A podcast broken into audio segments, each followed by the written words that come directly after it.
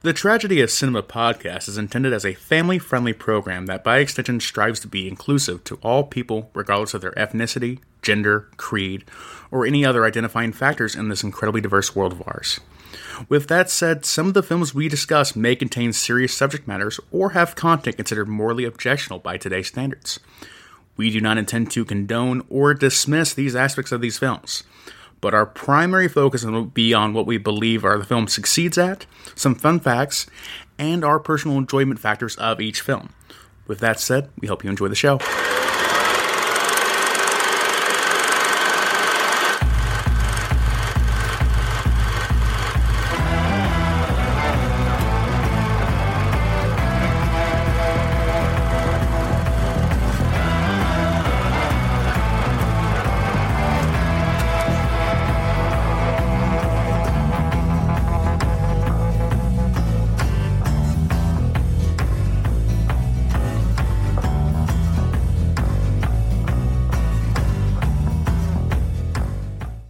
Guys, welcome back to the Tragedy of Cinema, uh, the four-year anniversary uh, show on the Titanic Part Two. Um, Kyle, we're not going to waste any time since we still have a, a ton of notes to get through. We're going to just head, go ahead and jump right in here. No introductions, no questions. So Nothing. here we go. Just gonna dive in. Go for it. Uh, the piece of wooden p- paneling that Rose is floating on after the sinking is based upon a genuine artifact that survived the sinking. It is on display at the Maritime Museum uh, of the Atlantic in Halifax, Nova Scotia, Canada, though it was scaled larger to provide sufficient buoyancy as a life raft for Rose. They scaled it larger, but they couldn't make it large enough for Leonardo to jack to get on there with her. Come at me. that is the best. the boat was too small, so we just made it a boat. No, this, the, no, not the boat. The, know, the but they door. made- made- made I'm the saying is- a boat. Oh, oh, this is this is based upon the door from the actual Titanic. But we made it bigger so the person can fit on there. That's ridiculous. Just made it a little more bigger than right, Maybe a little bit more, and you could have squeezed him on there. Oh wow, we're uh, already off to a, a, a stellar start for part two. Fantastic. That's what that's a favorite fact so far. Oh, just wait. Okay, all right, all right. Um, David Warner's second time being in a movie about the Titanic. Fun, fun, fun fact there. I guess he was also in the 1953 version of it as well. Uh, Steven Spielberg was so impressed with the film's 3D conversion that he hired the same retrofitting company to do the same for Jurassic Park in 1993 uh, for the 3D conversion of that movie uh, later too. Oh, fun. Okay, cool. Um, Titanic was the first time the two actresses, Kate Winslet and Grace Stuart, have been nominated for an Oscar from the same movie for playing the same character. Um, of course, it's the first time and the only time. Thanks, fun facts for um, writer. Yeah, the movie um, supposedly lasts about 34 minutes longer than the actual Titanic took to sink. Although I'm hearing um, uh, contradictory evidence from the previous notes too, where actually it's like it's exactly the same time it took Titanic to sink, or it's 34 minutes longer, or it's 23 minutes early, or something like that too. But regardless, like, it's around that general time frame. Right. Yeah. Uh, for the safety of the stuntmen, most of the props were made of foam rubber. so falls off, hits the propeller. Rubber. Yeah, good stuff there. Uh, both Kate Winslet and Leonardo DiCaprio learned how to dance the polka for the scene set at the party uh, in the third class com- compartments. Nice. After completing Terminator 2 Judgment Day in 1991, James Cameron got the idea to do the film uh, after watching A Night to Remember in 1958. He spent five years doing research on the Titanic and its fate. Five years. Five that, years. That gives us more of a timeline of the pie chart of his life, how much he spent doing Titanic research. Right, because that was in what 1991. Yeah. so, five after after he finished that, then five years. So then another year and a half, then another year basically, you know, uh, making the film, then releasing it again, then doing specials like for the 20th and 25th anniversary. So at this point, like about eight years of his life have probably been spent kind of like neck deep in like Titanic research and history, which would make him one of the most foremost experts in the world, I'm sure. Uh, the first class lounge was deemed to be too expensive a set to be built. As a miniature of it was required for the flooding scene, one was built to quarter of the real size. This was then green screened as background for the scenes where the actors were sitting in the lounge. Impressive. Once again, like, uh, for an incredibly expensive film, it's imagining that they still had moments where like we need to save money on this because this is going to be too expensive. But it's still expensive. Yeah, It could have been a lot more expensive. Yeah, yeah, and, and like in another millennium of James Cameron existing, it's like we need to make the the world of Pandora. Literally, Yeah. just need to make the plane. Get a Genesis device, put it in there. Kyle, I have a question for you. What's that? Do you think that they reused any of the water from Titanic in Avatar 2? Almost assuredly, almost assuredly, same company, same water. He just he had a bottle from from it from the first time, and he's poured that in there to christen the new Avatar two. Hey, hey, he takes the cap off and he says, he, he says, Kyle, smell this. You know what this is? It's the smell of sweet success, baby. smell of sweet success. This is the smell that made me a hundred million dollars. It's like, wow. Okay. Uh, most of the ocean that extras were jumping into was only three foot deep. Even then, that's still a But still, jumping off like something off the top of that dude falling in the water, three foot's not very deep. No, You could no, shatter it's your not. ankles or something. At something. that point, you have to belly flop. belly busting. belly busters. Oh. Cannonball! if you were on the Titanic, well, how, Cannonball. how would you have dove off? I would have probably done the cannonball. Exactly. Don't, Tuck and do, roll. do a flip. do a barrel roll. Uh, the most expensive first class suit uh, suite on the Titanic cost four thousand three hundred fifty dollars, the equivalent of about seventy five thousand dollars today. Yeah. Um, when Jack is warning Rose about how cold the water is, he refers to it as a thousand knives stabbing you all over your body. This is an actual quote from told by Second Officer Charles Lightoller, played in the film by Jonny Phillips, to the American inquiry into the sinking of the Titanic. So, actual historical t- uh, context there. Uh, Kate Winslet has no aversion to nudity, so she performed her nude scenes without the use of a body double. Good for her. Good for Kyle. Uh, the sinking coat was a size 8, while the rest of the gowns were a size 4. It was so large to make Rose seem more vulnerable in the sinking scenes, which I always wondered that. It did look pretty big as she was. Unusually large, yeah, kind of thing. Odd, but still cool. Um, you know, whatever you want to do for the film, I guess. The first and last lines of the film are both spoken by Brock Lovett, played by Bill Paxton. Um, the very beginning of the film, he says, "There are 13 meters. You should see it." Yeah, when they're first coming into the actual sinking of the ship, and then at the end of the film, it says, three years. I thought of nothing except Titanic, but I never got it. I never let it in, respectively." So, the, t- the first and last line of the film. That's pretty cool. Uh, production of the film began in 1995 when James Cameron shot footage of the real wreck of the Titanic. He was able to persuade 20th Century Fox to invest in the film by convincing them that the publicity surrounding a real life dive to the wreck would be really beneficial to the production, and it was. At the TED conference in February 2010, James Cameron stated secretly, "What I wanted to do was I wanted to do uh, a dive to the real wreck of Titanic, and that's why I made the movie." The statement brought laughter and applause. He's like, "Nah, you know, I had to make this movie just so I could dive down to the Titanic." I mean, That is amazing. It's like I just want to take a dive down Titanic, so I made one of the biggest films of all time to do it. It's like, Right. what? What? why? You know, like, James Cameron doesn't miss, and like he might be like the most true to life. Like I wanted to do something, so I just made it possible in a way of real life. And like you know, we talk about like other like you know industry leaders of their time or even our current time. It's like you know, like Elon Musk is a huge fraud. James Cameron, though, if he wanted to, absolutely would go to space to make Pandora. Uh, following her grueling experience on this film, uh, which included a rigorous filming schedule as well as experienced many hardships and bruises, Kate Winslet said, "quote You'd have to pay me an awful lot of money to work with James Cameron again." Apparently, her request was granted because she has been confirmed to appear in Avatar, Avatar, 2. of Water, Water. Yeah. Uh, Leonardo DiCaprio also acknowledged it was a tough shoot, yet he stated that it would if he would ever do another action movie, he would want Cameron as a director. Yeah, there were some other um, interviews I looked for later after the fact that Avatar 2 coming out. Because this note was taken before the movie came out, but after the after the movie came out, Kate Winslet was saying like it wasn't so much about the money, although I'm sure that was nice. It was also that James Cameron has um, progressed as a director and softened as his approach to you know making actors do what he wants in the film, and so he's a lot more manageable as a human being. Or maybe. Kate Winslet just grew up as an actress herself. vice versa, of course, as well. But I wouldn't be surprised if James Cameron is kind of.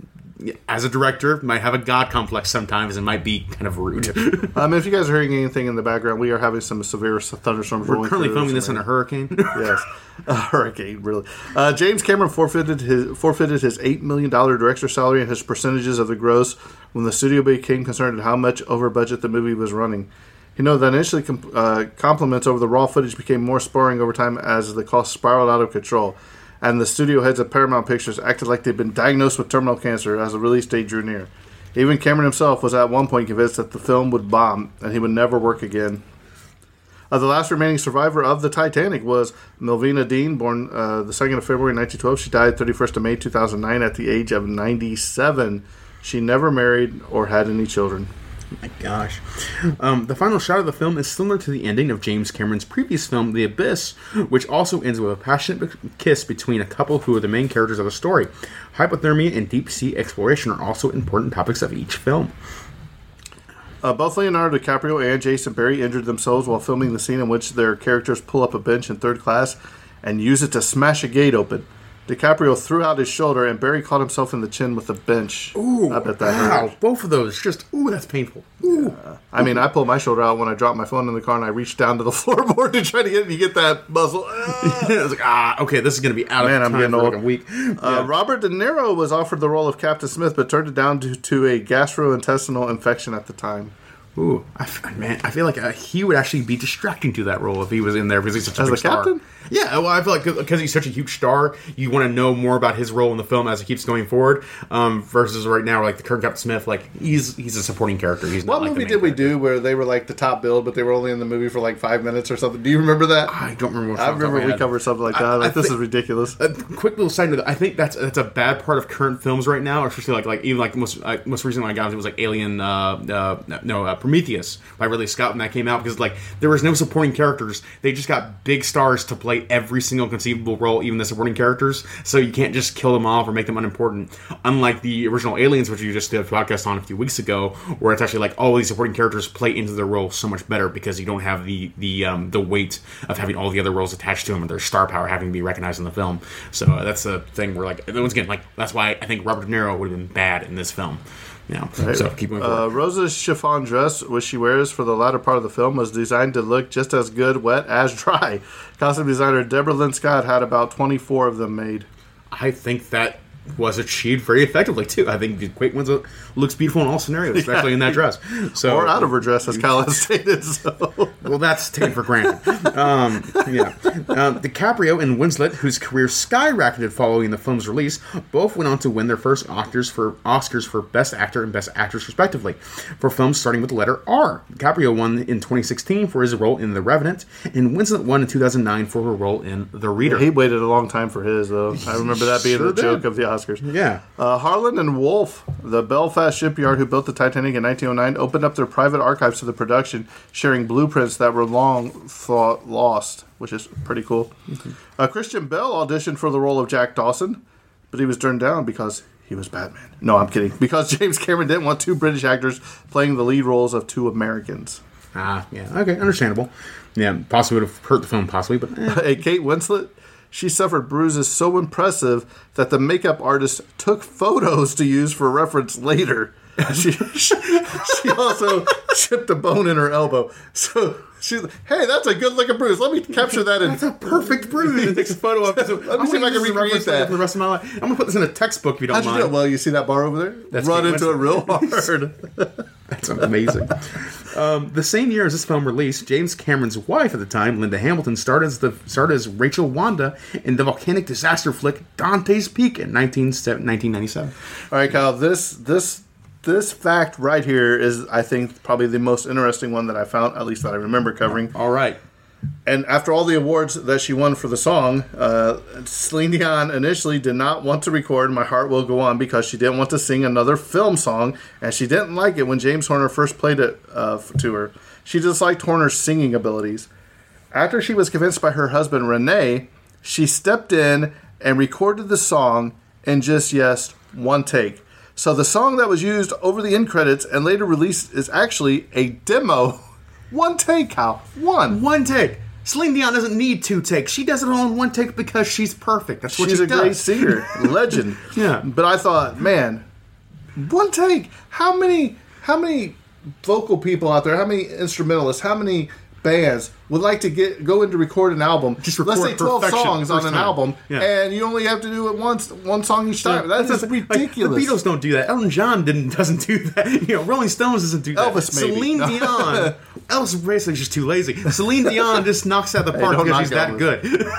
Uh, but I thought that was an amazing fact, and and you know she didn't really want to do it, but how many awards did she win? You listed her name about All thirty times. She won all of them that year. So good for her. Uh, the film was re-released on April 6, 2012 in 2D, Real 3D, and IMAX 3D to commemorate the 100th anniversary of the sailing and sinking of the ship and of the foundation of Paramount Pictures.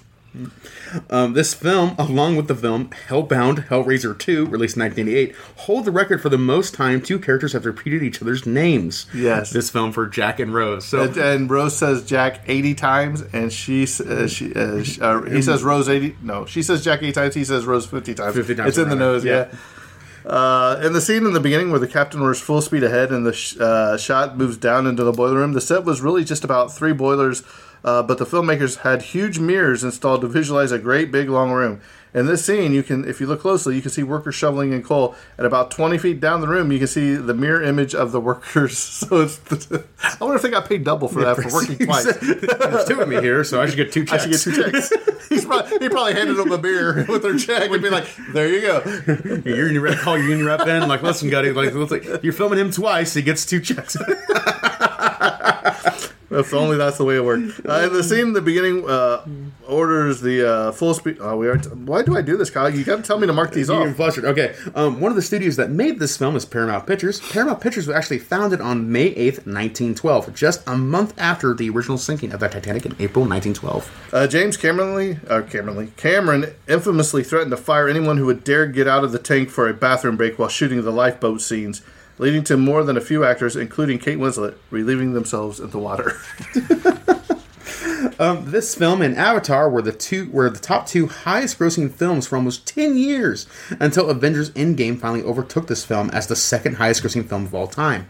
Iconically, this film and Avatar, were of course, both directed by James Cameron. hey, Kyle, Yes, Jimbo. have you ever been to the ocean? Have you been to the ocean? Yes, I have. You ever been in the ocean? Uh, no, not in the ocean. You never uh, swam in the ocean? I've been in the Gulf of Mexico. Um, I've not actually been in the ocean. Let's though. just. I've not swum It's just still ocean. hooked to the body of water. I've technically right? I've swum in the ocean because I was on Daytona Beach once. That's Right. yeah. Okay. So you've been in the ocean. Yes. Did you ever get like the salt water in your eyes? Yes. Did you ever swallow any? Ever taste it? Yes. So you know, part of me is like, you know, the Titanic sank in the ocean, so technically, you're tasting dead people. Yeah. And all the fishes poop in your you're Isn't that just ridiculous? Yeah, all the world. It- But you never think about. It. They're like, oh, where are you going to go to vacation? Oh, I want to go to the ocean and swim around in dead people's feces and and body parts. and literal death people. Yeah. right? Yeah, and I'm like, ah, because you think about all the ships that sank and everything. You know what I mean? It's just ridiculous. That's something that a 14 year old tells an 11 year old to scare them. That's what I just told you. So see now, Kyle's now afraid of water. in the ocean. There's just pooping water of all the fishes in there too. Yeah, of course. And not only that, but mine now too, right? Uh, according to the uh, uh, according to the cast and crew commentary on the special edition DVD, the first scene filmed between Leonardo DiCaprio and Kate Winslet was the nude scene. The very first one was the nude scene where he draws her. The last shot of the film was the flooding of the captain's wheelhouse. It was a three-second sequence that required multiple cameras and safety divers and a stuntman to play Captain Smith. So, can you imagine, like, hey, uh, it's nice to work with you. Draw me like this. Drama. just immediately. Hey, Kyle passes out. Yeah. Um, speaking back on the, the DVD, this is actually the first DVD in history to sell more than a million units. So, fun fact, it broke more records as even as it's continued to be released. All right, Kyle, this is probably going to be one of your favorite facts. Are you ready? Mm-hmm. In 2012, Entertainment Weekly reported that when the movie was re released in 3D, James Cameron didn't update any effects or fix any errors except one. When astrophysicist Neil deGrasse Tyson. deGrasse I've heard the story. a director of the New York Hayden's Planetarium, first saw the movie in its original theatrical release, he noticed that the configuration of the stars in the night sky during Rose's night in the water bore no resemblance to what the sky really looked like over that place on that night, and in fact, the same incorrect set of stars had just been duplicated for post production. Tyson wrote a letter to Cameron explaining the error. Several years later, upon meeting Cameron in person, Tyson repeated his complaint. And then, at an event that occurred at the Hayden Planetarium, Tyson spoke about it to Cameron a third time. Finally, a post production technician working on the re release called Tyson and asked him to provide a picture of what the sky really would have looked like, and Tyson's star image was used to fix that shot. Before the shot was fixed, the stars were arranged to look like the heart of the ocean necklace. It's like it's the symbology of the film, Neil. You know, not everything. it's has a to be necklace. Neil. There's nothing. I I I I I, block Neil deGrasse Tyson on Twitter and on TikTok and every social platform he's on. I hate his little movie cynicism. It's like you know this would be impossible. Yeah, yeah, Neil, it's fiction. Shut up. hate Neil. Wow. Uh, he's a good person, whatever, but. For his film criticism and any of his art criticism, it is always the most boring takes ever. Uh, he's- the reason why monsters today can't just be actual monsters; they have to be this like quasi, uh, like realistic BS things that are mounds of flesh, and it's like just just give me a monster with with nuts and bolts in his head. Give me actual Frankenstein. Right. Don't give me all these weird habba jabbas that have weird ears. I don't care. Here's another one of Kyle's favorite uh, facts. While the, uh, when the stern of the ship is vertical, Chief Baker uh, Joughin, Liam Tuohy, and White is drinking from a flask. Uh, Joan was one of the few to survive the freezing water, allegedly due to the alcohol, but this is disputed as unlikely since alcohol is known to accelerate hypothermia, not to help resist the cold. The scene was added after Liam showed the flask to James Cameron, and explained that it was a family heirloom as old as the Titanic itself. That's incredible. Yeah, uh, actually, I, I didn't know that story was actually disputed or like, proven impossible. But that's why I was always told he got so drunk that the alcohol content actually prevented him from freezing, so he actually survived that way. But if it actually survived, it says it accelerates hypothermia. But how do they have the flask if he survived? So he must have survived, correct? Or else it would have sank to the well, bottom. they didn't say if that, that that flask was the real life flask he actually drank from. I believe like well, they said it was a family heirloom. but it was as old as the event, not actually from the event. I think from what you can Infer from, from, it, that reading. from the family, oh, okay. it's a family heirloom. It's I think, yeah. okay. To each their own. Okay, um, okay, no, move on from that. Um, Madame, um, No, we're going to argue this. Madame Bijoux uh, was an elderly woman whom Jack Dawson had met in Paris. He claimed that she had came each night in the bar wearing all the jewelry she owned while waiting for her long lost love. He had made a portrait of her and kept it in a sketchbook. Not only as not only is the drawing based on a 1933 photograph called um, Bijou, uh, I I hope I'm, I'm probably pronouncing that horribly, um, taken by a famous doctor, um, Bre- Brassaï, but similarly, the older Rose at the beginning of the film is in fact wearing several necklaces, bracelets, and rings, waiting for her long lost love to come hmm. back. Speaking of Old Rose, Gloria Stuart, who was 87 at the time of the film's release, lived to celebrate the 10th anniversary of its release at age 97. She became a real life centenarian on July 4th, 2010. So she lived well over 100 years. Oh wow, it's fantastic for her. Excellent news. Yep. Um, James Cameron, um, for kind of like a trademark of his directorial um, movies, one of the themes of this film is humanity's arrogance and over reliance on technology leading to disaster. Um, also, um, for like the scenes where specifically James Cameron makes really, really perfect, um, well done cuts. Several of the dissolves between the Titanic on the seabed to the Titanic in the past, and the dissolve from the young to the old Rose are done with impeccable timing and perfect, you know, transitions. So excellent work there by James Cameron once again, and kind of a directorial trademark of his career. Right.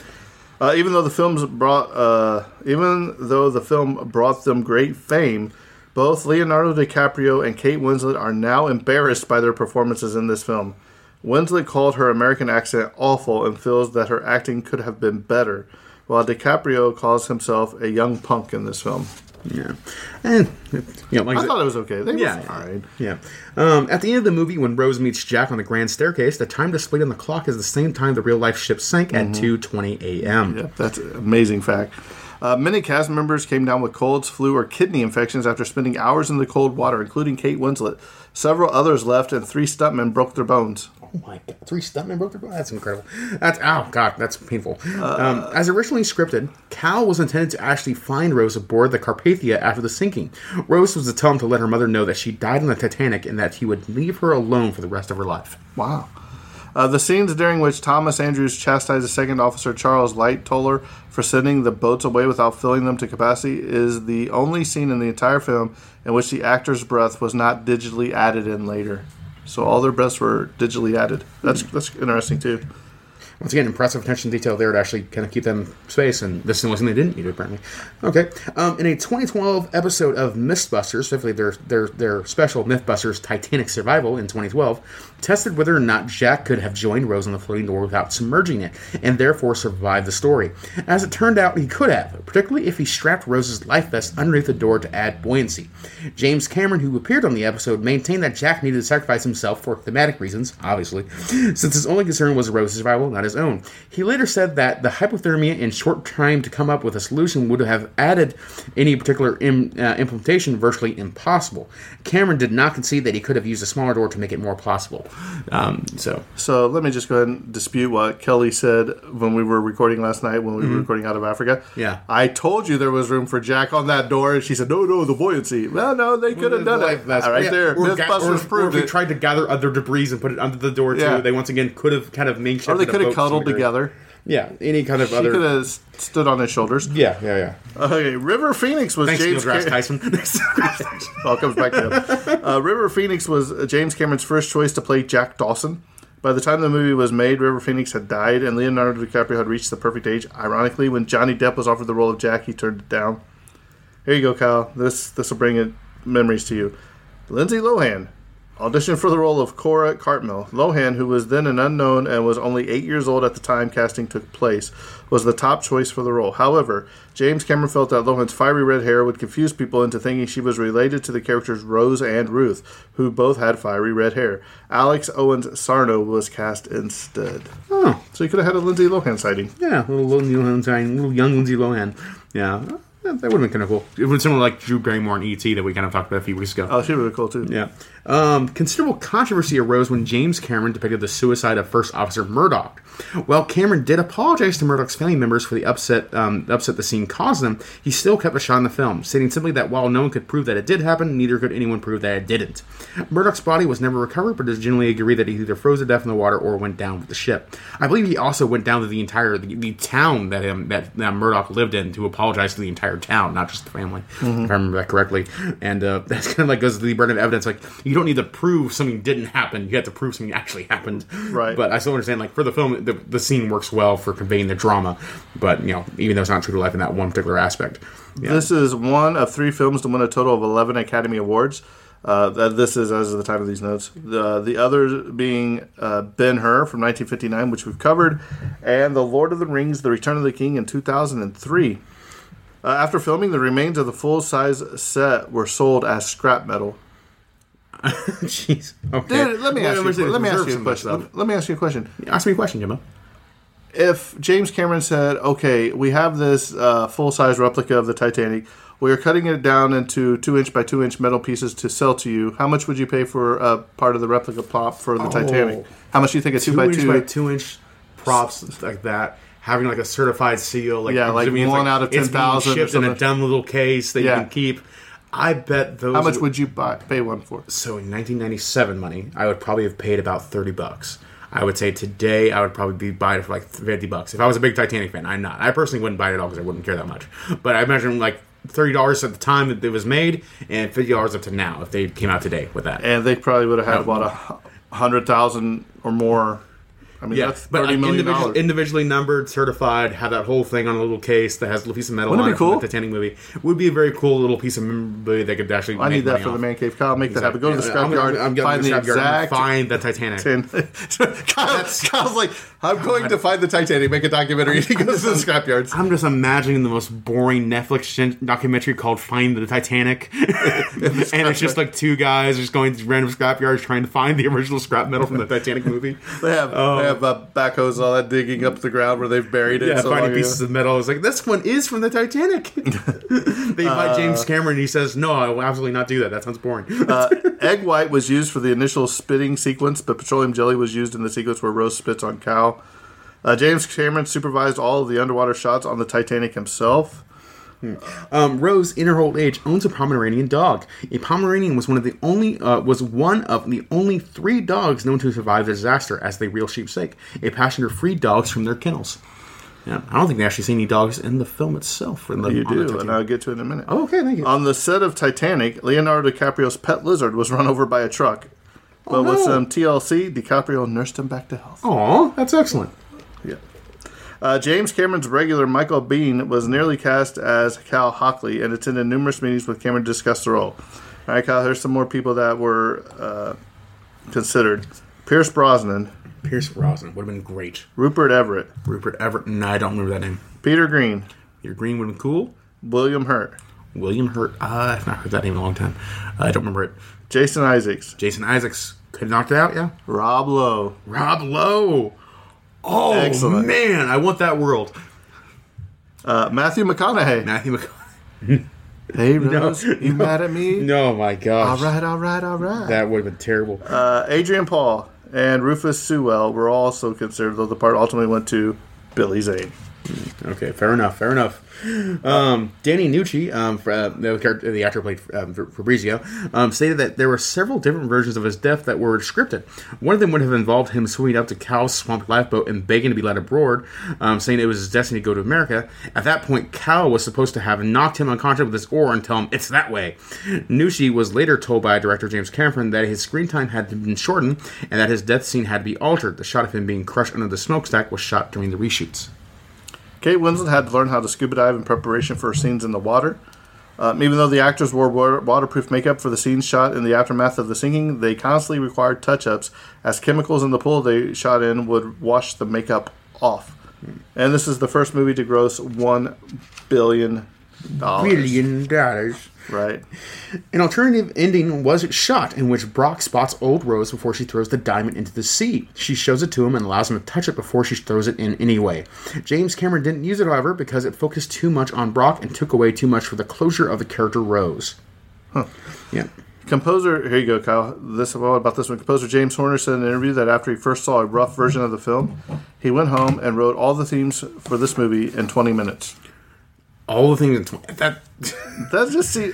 I don't know how. the amount of ridiculous stories about musical compositions being like I spent months on this or I spent 20 minutes and I made the best song in the world. You know. Uh, the deep sea camera held by uh, held only 12 minutes worth of film, but each dive took many hours. To make the best use of his resources, James Cameron had a 133 scale model of the wreck constructed and used it to rehearse each dive. The Russian sub operators would walk around the model ship holding model subs in their hands as Cameron explained the shots he wanted. So he was very detailed. Um, yeah, I'll give you some here in a second. Uh, the scale model of the underwater wreck ship had been on display in the Titanic Museum in Branson, Missouri for a number of years. In August 2011, it will be removed and taken back to Hollywood, Hollywood. where it is used for the uh, new Titanic 3D movie. oh, that's pretty impressive. Uh, in all of the recorded maritime history, no ship has ever sideswiped collision with an iceberg like Titanic suffered, and no ship has had such an accident since. The force of the blow was likened to a C4 explosion, something that most modern ships would struggle to survive. Oh, actually, looking back here, um, so um, yeah, so actually, in the story of the Titanic about actually owning a Pomeranian, there were actually twelve dogs confirmed. See, you got it. I cut the notes in half. Only Only three, only three pets actually survived. Two of them Pomeranians, and one of them was a Pekingese dog. So, due to a small size, were smuggled on the lifeboats. right. So cool. And there's also a tribute. It might be in my notes, might be in yours. There's a tribute when Rose is wheeled up to the the boat on the t- to go look at the Titanic. The she's holding a palm one of her dogs. That's what it says. When Yeah, Emily yeah. Rose exits the helicopter in her wheelchair. Yeah. Yep. So Fun fact. Pretty cool. Wasn't there those dogs that were on there that were like Kate Winslet's the big the I you know what I'm don't about remember. the big Really don't. whatever they were. I give skip over. Paul Rudd auditioned for the lead male role because his own father had been an avid Titanic historian. Despite his being able to reel off factual technical stats about the great ship, the casting team remained unimpressed. He's like, "Well, look, guys, here you go. Right here, you've got the Titanic. It's like right here. It I- fell at a degree of 40, 40 degree angle here. Rested on the floor in about 23 minutes. I kind of would have loved to see that movie there because I think Paul Rudd could have done it too, and also how cool would it have been if Paul Rudd got to bring his dad on set for the Titanic movie. I'm sure he would have been blown away with such a special experience. Especially if they actually got to go, actually go out to the wrecking site. You know what I mean? That Yeah. be. Uh, before announcing development of this film, director James Cameron shot footage of icebergs off the coast uh, Nova Scotia under the presence of making a film titled Planet Ice. Fooled you. Um, Stephen Dorff and Billy Crudup both turned down the part of Jack. Um, Dorff later stated that he wasn't very impressed with the movie. He felt that Leonardo DiCaprio would have had a hard time matching the success of the movie in his further career, and therefore did not regret his decision. So interesting. So what do you think? Think Leonardo Leonardo uh, furthered his career or no? Um, Yes and no. I feel like that's the reason why he didn't win an Oscar for almost 20 years was because of the Titanic. Because he was like he wasn't a very masculine presenting man in the Titanic film, and so we had to do like another like two decades worth of films where he tried to play a more um, a masculine, straightforward person before the Oscars recognized him as a man. Basically, and gave him an Oscar. Uh, the L in the below party decks uh, was actually root beer. Root beer? Oh, good. Okay. Works for the scene, you know, gives a kind of a sense of a party atmosphere still. Um, Jack kisses Rose hands three times during the film. The first time was when they meet up at the staircase as they say hello before walking into the formal dining party. The second time is when the end, when they're both in the water and they say goodbye. Additionally, he kisses her hand when he slips in, uh, slips her a note to meet him at the dock at the clock. So interesting fact there. Only three kisses. Uh, Jack and Rose officially meet on Friday evening, April 12th, 1912. Was the first one. Uh, papers released by the Public Records Office showed that uh, third class passengers were not locked below deck, as is showed in the thing where they. It's like, no, we only have lifeboats for the rich people. So they weren't locked in there like it shows in the movie. That's good to hear. That's uh, particularly inhumane to lock them down there to drown to death in freezing cold water. Um, Christian music artist Michael W. Smith wrote a song that was running possible what was running to possibly be part of the theme called "In My Arms Again." The tone of the song was a role switch, being something Jack might have sung if the fates had been reversed. reversed. We actually listened to that song just before recording this podcast today, actually. So interesting fact. It's a good song. Kyle, I don't know if you know this, but um, I probably don't. when the Titanic was sinking, there was actually a freighter called the Californian that was inside of the Titanic. Okay, and they had uh, turned off their SOS stuff or whatever, or mm-hmm. their, their radios. So the completed film ignores the Californian, which has stopped for the night due to the ice hazard, and was within sight of the Titanic throughout the sinking. The Californian's warning had been received and sent to the bridge, but was not placed in the chart room. So they could have been over there helping and maybe put more people on that ship, and not a lot of lives would have been lost. Wow. I, I didn't know that until I was reading these notes. That's a staggering information to get. Oh my, could you Another version, like the- another version of the script included a scene uh, on the California, but James Cameron cut out the subplot after filming it to shorten running time. The two actors in the scene on the California were Adam uh, Barker as the radio operator, uh, Cyril Evans, and Peter John White as the third officer Groves. So Could you imagine being in the California and learning that and learning that whole story and then having to live the life of regret knowing you could have saved so the- many of those lives? well, they were they were sending warnings over there. You know what I mean? They were sending warnings to the Titanic. Yeah. Uh, but th- and, and it was sent to the bridge, but it was not placed in the chart room. You know where they charted and all that. So the communication fell Oh, somewhere. okay, so it's on. Okay, still on the Titanic, not on the California itself. California did did, did, Right. did their due diligence. Right. Still, But I mean, if you've seen the been the Titanic sank about twenty minutes, pretty Hmm. much. Um, and I don't know enough about the Titanic history, or haven't watched that many documentaries of where um, if they were actually one of the people that came over there and helped. You know what I mean? Mm-hmm. Um, I'm not sure on that. So Okay, we'll move on from that still. Um, an enclosed 5 million U.S. gallons of uh, tank was used. Of course, that's about uh, 19 million liters for imperial uh, for uh, uh, metric units. Um, was used for sinking interiors, in which the entire set could be tilted into the water. In order to sink the grand staircase, 90,000 gallons of water were dumped into the set as it was lowered into the tank. Unexpectedly, the waterfall ripped the staircase from its steel reinforced foundation. Although no one was hurt, the 744 foot long exterior of the RMS Titanic had its first half lowered into the tank, but being the heaviest part of the ship meant it acts as a shock absorber against the water. To get the set into the water, James Cameron had much of the set emptied and even smashed some of the promenade windows himself after submerging the dining saloon. Three days were spent shooting Lovett's ROV traversing the wreck in the present. So incredible work there had to be done there. Absolutely huge effort to get that ship sunk. right, um, uh, twelve dives were necessary. On the last two dives, shots were taken by sending a remotely operated vehicle into the wreck. James Cameron had intended using this device only as a prop, but he actually used it. Take it inside the wreck. Oh, nice. If measured by ticket sales rather than dollar gross, this would rank as the fifth most attended film of all time domestically, having sold an estimated 128 million tickets in its initial run and another 7 million after its 2012 reissue. It was the most attended film of the 90s and the most attended film since E.T. the Extraterrestrial in 1982, which sold 136 million estimated tickets. Wow, impressive work once again. Absolutely, you know, yeah. Just it's hard to you know put in your mind that kind of number um, and how impressive that was. Um, okay, a, a scene uh, was filmed with Rose and her friend briefly looking at Jack in the first class restaurant, obviously appreciative of how he looks in his borrowed tuxedo. Rose's friend looks especially enamored, but Rose turns into her and says he's spoken for. the scene is featured in the UK theatrical version on its original release, but was not present in the VHS release or the DVD release. See that always that always gets to me. Why is it in certain countries certain stuff is added in there and taken out? You know what I mean? Yeah, yeah, and it wasn't until like I've still many films have that kind of thing where like it's hard to get those deleted scenes um, to the public's hands, and I think it was like the only reason like the film the um, the plane trains and automobiles had that 4K re-release just last year where it had like 90 minutes of bonus footage, which is essentially like just like alternative takes or other takes entirely of the film that are great, but it's like there's still so many films where I'm like I want those moments in the movie, or I want to be able to see what that movie could have been in their world. And I know one Yeah. that you really want to see, Event Horizon. Event Horizon, oh, With all that yeah. footage that is lost. forever, that'll never Yep. be recovered. Nope. Yeah. In 2007, the American Film Institute ranked this as the uh, number 83 greatest movie of all time. Um, after the movie was produced, it was discovered that the gravestone from the Titanic passenger who died was Mark J. Dawson. James Cameron later stated he had no idea that was a real person.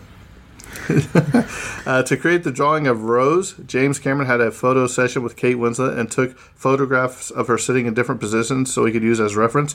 Cameron and Winslet didn't know each other well enough at that time for her to pose nude for him, so she posed in a bikini. Cameron had to use his imagination to draw her nude. Man, that, that specially constructed Baja water tank cost $40 million by itself. Forty million dollars. So that's, that's the, the fifth of the entire budget just to make that tank. Yeah, Well, before when you half the movie's in the water. Yeah, yeah, yeah. I make, oh, yeah, definitely makes sense, but still. Um, several main characters are not present in the ending sequence, including Cal Hockley, Rose's mother Ruth, Bruce Ismay, and Molly Brown. This is because they survived the sinking. Only the characters who died in the Titanic are present in the dream sequence, because it serves to illustrate Rose being reunited with all the people she lost when it sank, Mm. Including Jack. Uh, the wreck of the real Titanic was discovered in 1985 by ocean explorer Robert Ballard. Uh, Ballard was officially on a mission to locate the Titanic, but in reality, he had been secretly charged by the U.S. Navy to locate two missing American nuclear submarines with his deep sea robot craft before they could be found by the Soviets. Um, after quickly finding the subs, Ballard used the remaining time and resources in a successful search for the Titanic. Ironically, this closely mirrors the premise of the movie The Abyss in 1989, one of James Cameron's previous movies. Cameron stated that he was inspired to make The Abyss after seeing a National Geographic film about remote operated vehicles working deep in the North Atlantic Ocean, much the same tools used by Ballard. Cameron's love for deep sea diving, which he developed during the making of The Abyss, coupled with his fascination for shipwrecks, finally culminated in the making of the Titanic. Wow, incredible. yeah, just absolutely. I'm trying to just getting kind of uh, winded by this whole film going through it. Um, Rose only says "I love you" to Jack once while they're both shivering in the water. Jack never says it, although he mentions what he loves about her. Got her! uh, a thousand extras were drafted in for the opening scene where the Titanic leaves Southampton. A thousand extras. Thousand extras. Uh, James Cameron considered Jared Leto for the role of Jack Dawson, but he refused to audition. Bullet dodged. Not for Jared Leto, James Cameron. Jared Leto just would have been terrible with that film. But it, we would not remember today as a good film. Jared Leto was in it because Jared Leto is not a good actor. Wow. During the scene where Old Rose narrates that the survivors in the lifeboats could do nothing but wait to die, wait to live, or wait for absolution, her mother Ruth is being held held by Molly Brown, showing that her mother overcame her prejudice against her. Uh, Mark Lindsay Chapman was fired and rehired twice and survived an accident where he was struck by a boat and had to be pulled from the water. Uh, James Cameron actually drew the famous rose, uh, which we which we had already talked about. Uh, there is a Wilhelm scream in here. After the Titanic hits the iceberg, water splashes inside the ship, hitting the crew members. All right, Kyle, here we go. All of these actresses were considered for the role of Rose. Are you ready? Because there's a plethora of them. Give him, give him to me. And I want you to say yes or no. All right. Or I don't know who that is. Uh, Madchen Amick, Don't know who that is. Jennifer Aniston, Yes. Vanessa Angel, Yes. Gabrielle Anwar, I don't know who that is. Christina Applegate, Yes. Rosanna Arquette, No. Drew Barrymore, Yes. Kate Beckinsale, Yeah.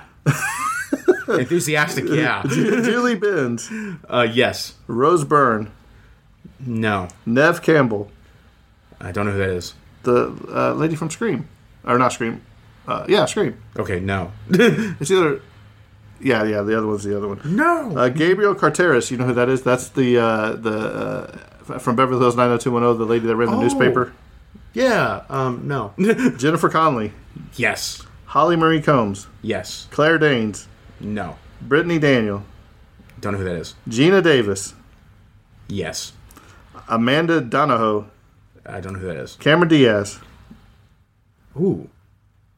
Eh, I don't think she. Mm, No. Minnie Driver, Uh, probably. oh, yeah, yeah. I'm, yes. Eliza Dushku. yes. I like how you get emphatic with some of these. Uh, Claire For, uh, For, Forlani, Forlani, I don't know who that is. Jodie Foster. Um, Judy Foster? Uh, don't think no, no, no. Maggie Gyllenhaal.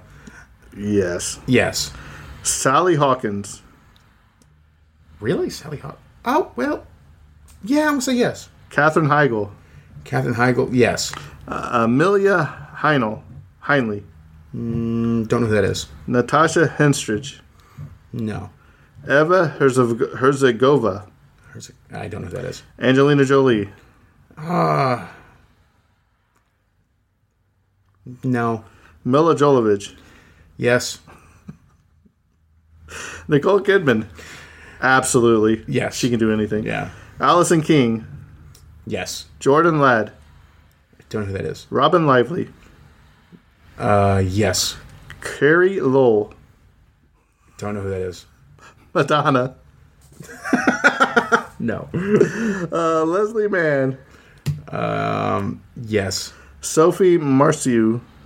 No. Uh, Penelope Ann Miller. Don't remember who that is. Michelle Monaghan. Um, yes. Emily Mortimer. I don't know who that is. Or Mortimer. Uh, Thandie Newton. Don't know who that is. Gwyneth Paltrow. No. Christina Ricci. Uh, ooh. Like I want to see it, but no. Uh, Joely Richardson. Joely Richardson. Um, don't remember who that is. Uh, Keri Russell.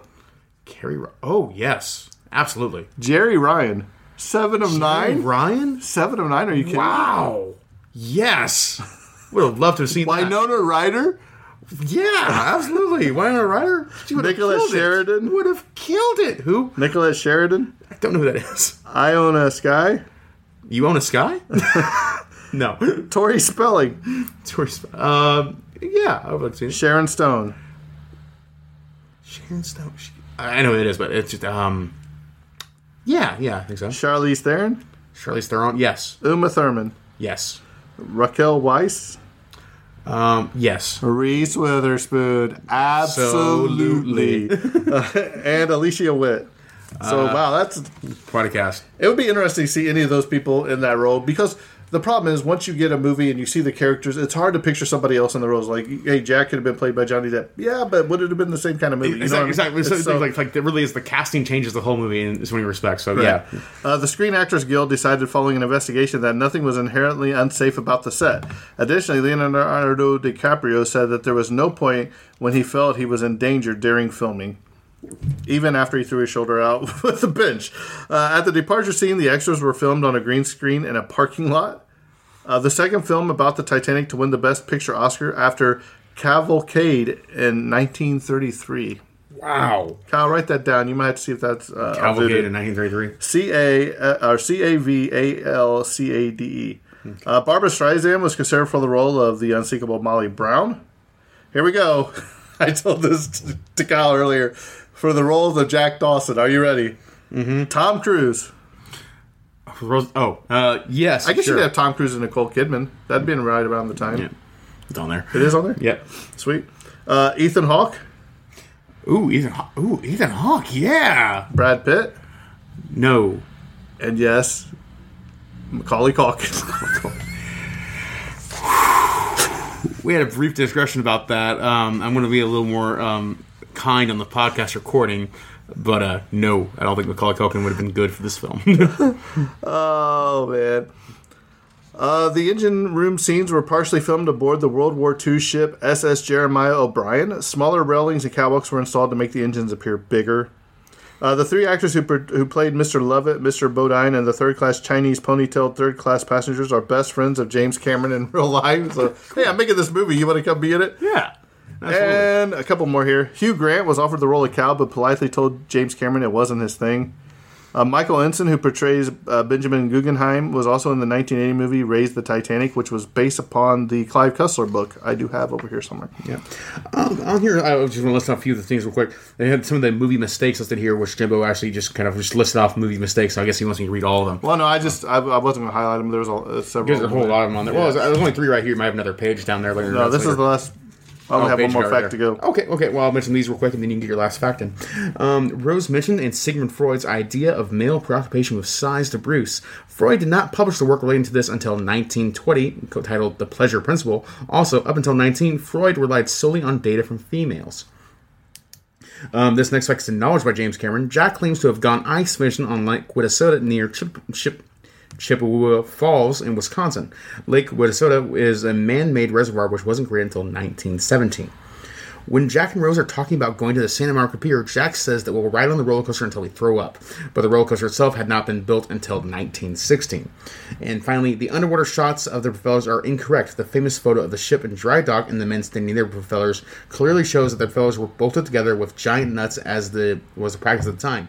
The underwater shots of the propellers show smooth metal, not bolt heads or nuts suggesting welding, which were not available until World War II. And the last fact that I have 20th Century Fox acquired 40 acres of waterfront south of Playas de Rosarito in Mexico and stated building a brand new studio in May 31, 1996, or started, sorry. A 17 million gallon tank was built for the exterior of the reconstructed ship, providing 270 degrees of ocean view. The ship was built to full scale, but production design removed redundant sections on the superstructure and the forward well decks so that it would fit the tank. The remaining sections were filled in uh, digitally. The lifeboats and funnels were shrunk by 10%. While the boat deck and the A deck were full working sets, the rest of the ship was still plating. Contained uh, within that was a 50 foot lifting platform for the ship to tilt during the sinking sequences. While towering above that was a 162 foot tall tower crane on 600 feet of rail track. This was used as construction, lighting, and camera platform. So, Kyle, what is your thoughts on Titanic? This film is an as a is a uh, is like a, a, a cornerstone of cinema history that occurred in my own lifetime. Um, this film is kind of like a, a, you know like one of the most important films in the world to me. I think actually it's one of the best films ever made, and it deserves pretty much all the recognition it's got. It deserves to be like the, one of the highest grossing movies of all time, and probably will remain that way for another you know 50 years to come. I don't know how many other films will come close to kind of hitting that um, benchmark of earnings over their lifetimes as Titanic did. Or who knows, maybe the new blockbuster will succeed that over time. Um, so for me, this film is a strong like 9 out of 10 for me. I think this film is just just simply one of the best ever made. It's it's one of those films like anyone can go watch. You know, it doesn't have like a sci-fi bent or some other kind of thing that kind of hangs up people when it comes to genre appreciation. This film, I think, can appeal to basically all audiences of a significantly mature enough age to watch the film, and uh, it's it's fantastic. So for me, like this is, you know, uh, probably deserves spots from like even my top ten films of all time. Really, even though I don't watch it many times, it's still like an incredibly impressive film each time I watch it. So that's kind of my overall thoughts on the film itself. Um, Jimbo, how do you feel about the film? I'm, I'm going to have to agree. I think that all the work that James Cameron, I mean, he researched five years before he man even started. doesn't miss. um, he, he did all that. Um, the the the attention to detail as far as like the the time period uh, props, uh, the time period um, costumes. Uh, the music's fantastic. That Celine Dion song, you, you know, you think of Titanic and you think of that song automatically, even Absolutely, though she never yeah. really one did it. It's that good of a song. Um, the, all the stuff that he did with the underwater research, the diving, even now, all the special documentaries and stuff that you can go where he meets the guy that actually found the Titanic, and just to see all the footage, um, it is a movie that is it should not be missed. Um, I'm going to agree with you. I think it is probably one of the best movies ever made. Um, I'll probably give it a nine as well. Um, Yeah, I- another another quick thing I want to add. Like, this is one of the only huge films that is singular in its execution. There's never a sequel to Titanic in the works. There's nothing like that ever going to exist. I'm sure some executive wants it someday, but there's never a sequel to Titanic. It's not like Star Wars or Back to the Future or Ghostbusters Right, right, like right. that that all have like legacy sequels going on now or to the end of time, all kind of stuff. Um, this is like a film like it only exists once. And it's one of the biggest films that will ever be made. Right. It kind of reminds me of those epics like Yeah. Gone with the Wind, Ben Hur, stuff like that. You know, I mean, I think you can safely put them in those kind of categories. Yeah. Um, where it's an epic, and it, and even though it's three hours long, over three hours long, Hmm. it doesn't feel like that. You're you're you're so developed into the story, and you know the ending, you know the outcome pretty much. Mm-hmm. Um, did he take liberties with adding some the love story and all that? Sure, okay, uh, but. He did find that stone, uh, the cemetery stone with Jay Dawson on it, so it's not that far of a stretch that somebody could have been named that on there. He, I mean, he he secured a legacy of its memory itself. You know, like uh, I, I think there's many other tragedies which filmmakers have really struggled to capture. You know, um, and this one does add a, a, a sense of story to it, where it's like many more people will remember Titanic because of the film. And they will also be able to do more research on the true history of it because of the film, um, versus like other things where like films that we've covered that are about the Holocaust, um, they could be great films, but sometimes they fail to capture the the authenticity of the events that actually occurred in the Holocaust and don't reinforce the actual history of it. You know, they, so it's hard to do research on it where you can appreciate the film, but doesn't mean you appreciate the gravity of the history of that thing. Or similar, like um, it's very difficult to make any kind of good film about 9/11, despite the fact that many people know about it. Titanic is the only film that like manages to both um, um, enhance the real life history of it and be an excellent film in its own right in that kind of category. You know, it is both historical and an amazing drama film in a way that many other films just aren't. So I appreciate that. So, um, on behalf of Kyle and myself, we want to thank you for this uh, crazy ride of the last four years that we've been doing this podcast. Um, we don't have any intentions of slowing down or stopping anytime soon. At least I don't. Um, it's, it's more of a hobby at this point. You know, I mean, it, it's, Yeah. it's it's a fun hobby. It, it makes do me, this, you know. It forces me to watch movies that I was probably going to watch anyway. So, um, we want to say thank you to everybody that listens. It's because of you guys that makes this fun, and to see some of the comments and um, all that. Yeah. Um, but before we wrap this up, there's one thing that I do want to say that I, it is our fourth anniversary, and I want to make sure that I make this point very clear, Kyle. Are you ready mm-hmm. before Go I wrap it. this up? Mm-hmm. Die Hard is not a Christmas movie. so, with that being said, I think this episode's coming to a close, and that's a wrap. and cut.